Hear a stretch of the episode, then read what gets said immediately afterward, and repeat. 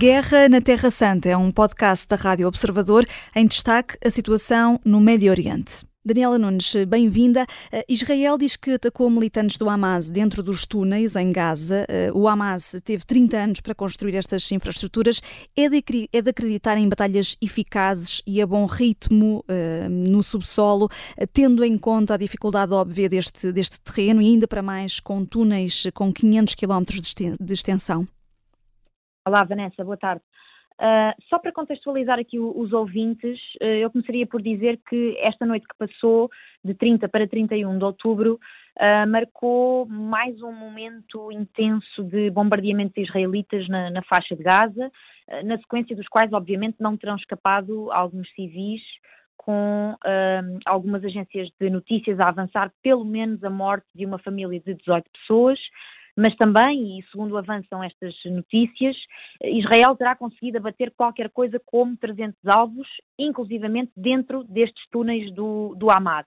Portanto, esta é uma guerra que uh, está a acontecer em cima e em baixo de terra o que também só complica porque os soldados uh, não são doninhas e porque uh, ainda estamos a falar de uma extensão muito grande, sensivelmente 500 quilómetros de, de, túneis.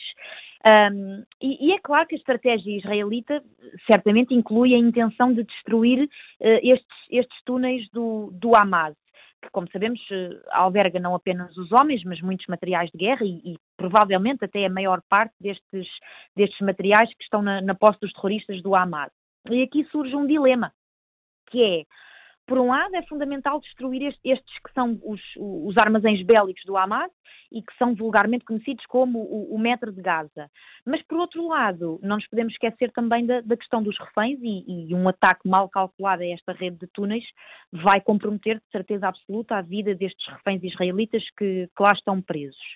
Um, mas mesmo assim, eu, eu acrescentaria só um detalhe uh, que é o seguinte: se Israel quiser fazer esta investida, e eventualmente depois de, salvaguardadas as vidas destes, destes reféns, não sabemos quando nem como é que será possível garantir essa salvaguarda, mas se Israel quiser, tem meios para o fazer. E, e, esses meios são um conjunto específico de, de armas de que as forças israelitas dispõem, só para dar alguns exemplos e também deixar algumas curiosidades, uh, as chamadas bombas esponja, por exemplo, que são uma tipologia de bomba que, que solta uma esponja e, e, que, por sua vez, endurece quando está em contacto com o ar, uhum. uh, uh, dá-se uma reação química. E, portanto, pode, pode, ser muito útil no, neste contexto concreto para, para, fechar passagens nos túneis, portanto, para, para bloquear essas passagens um, com o que resulta da tal reação química. Depois também existem as chamadas bombas anti-bunker, que são bombas com um grande poder de, de, de destruição ao nível da, da, da, profundeza do subsolo e de que Israel também uh, dispõe. Uh, mas isto tudo conduz-nos depois uh, sempre à mesma questão, que é, que é aqui a questão central, e que são os reféns, que são usados pelo Hamas como um, como um escudo humano e como uma garantia de que Israel não vai avançar numa estratégia de, deste tipo, de, de, de, destruição total deste metro de Gaza, enquanto desconfiar que existem um, cidadãos israelitas sequestrados uh, debaixo de terra.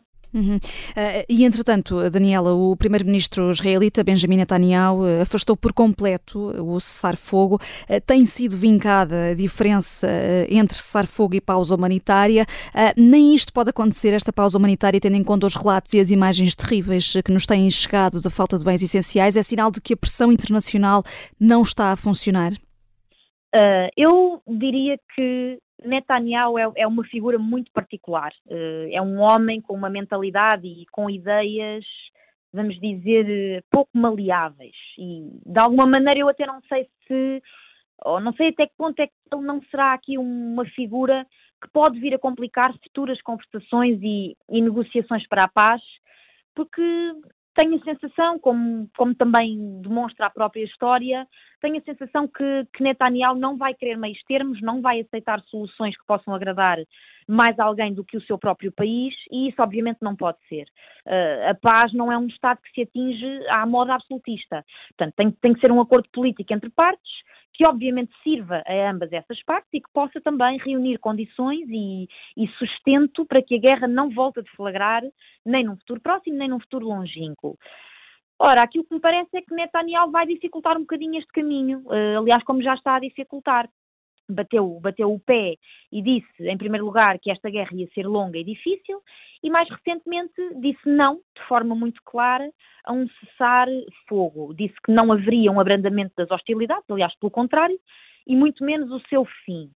De alguma maneira, percebe-se aqui qual é a intenção uh, por detrás desta sua flexibilidade quase nula.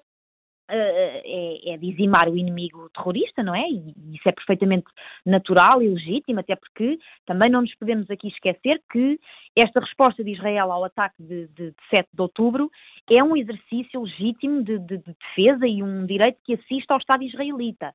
O que está a chocar a comunidade internacional e, e até mesmo alguns líderes e, e instituições no mundo é a forma como Israel parece não estar a ter em conta o fator civil e humanitário que é urgente salvaguardar e que, aliás, faz parte das regras de fazer uma, uma guerra. E, e, quando eu digo guerra, uh, uh, regras, aliás, estou obviamente a, a referir-me às, às, regras e, e, ao modo de vida ocidental, em que também se, se, se insere o, o, este Estado, Israel, não é?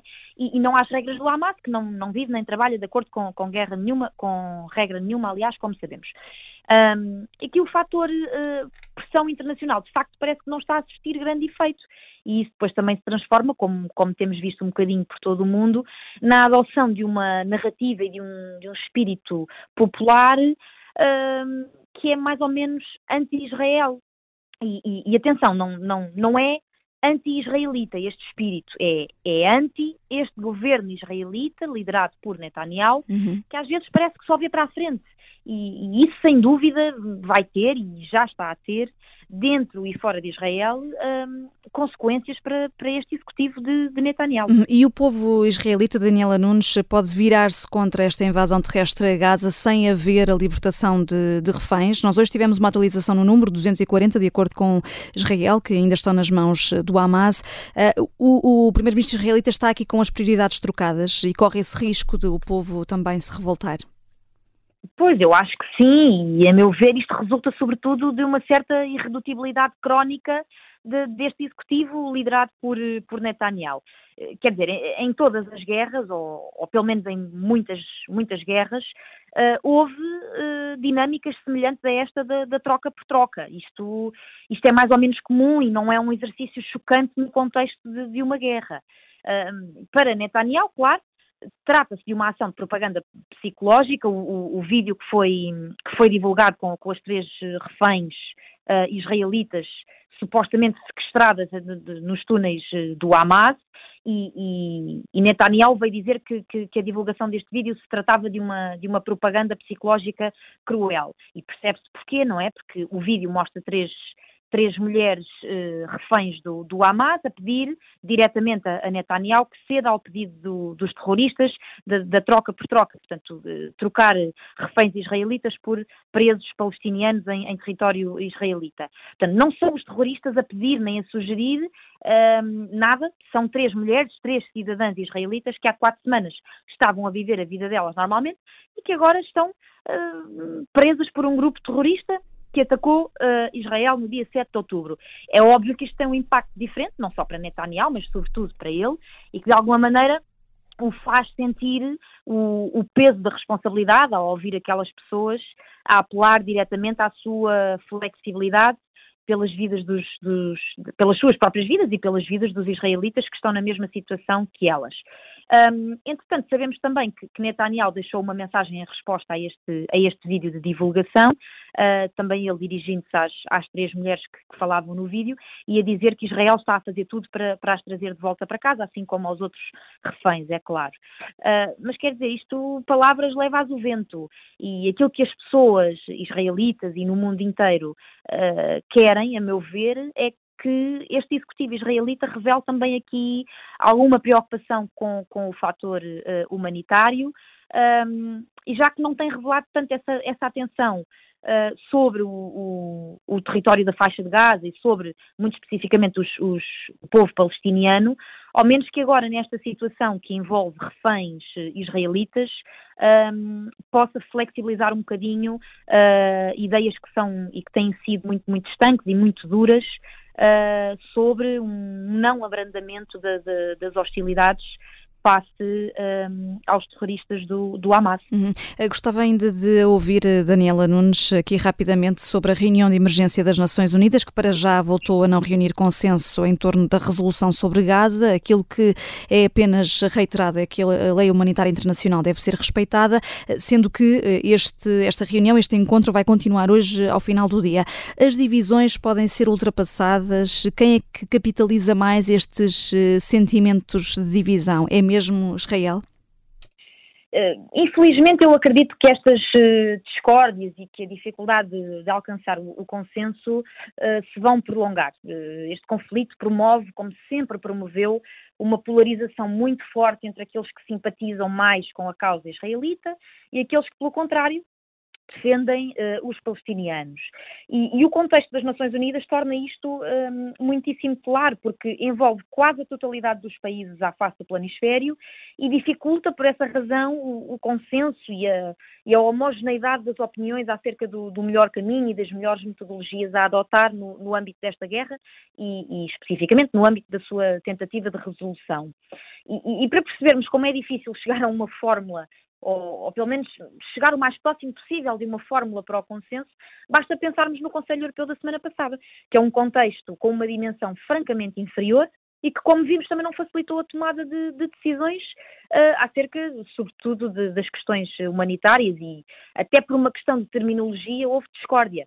Portanto, não há dúvida que é muito difícil ultrapassar uh, estas divisões e eu não estou muito otimista sobre a, retomada das conversações, da, da, reunião de hoje às 19 horas de, de, Lisboa, porque me parece que há aqui dois blocos muito bem formados, um, ehm, muito sólidos no que diz respeito às suas posições e com pouca vontade de ceder perante convicções que nem sequer são convicções de agora, são, são na realidade ideias e, e, pensamentos muito antigos, tão antigos, aliás, quanto o próprio conflito israelo-palestiniano. São ideias com raízes também elas muito antigas e, e portanto, de certeza absoluta não se vão uh, moldar de um dia para o outro. A Guerra na Terra Santa é um podcast da Rádio Observador. Vai para o ar de segunda a sexta, depois do noticiário das nove e meia da manhã, e tem nova edição depois da síntese das quatro e meia da tarde. Está sempre disponível em podcast. Eu sou a Vanessa Cruz.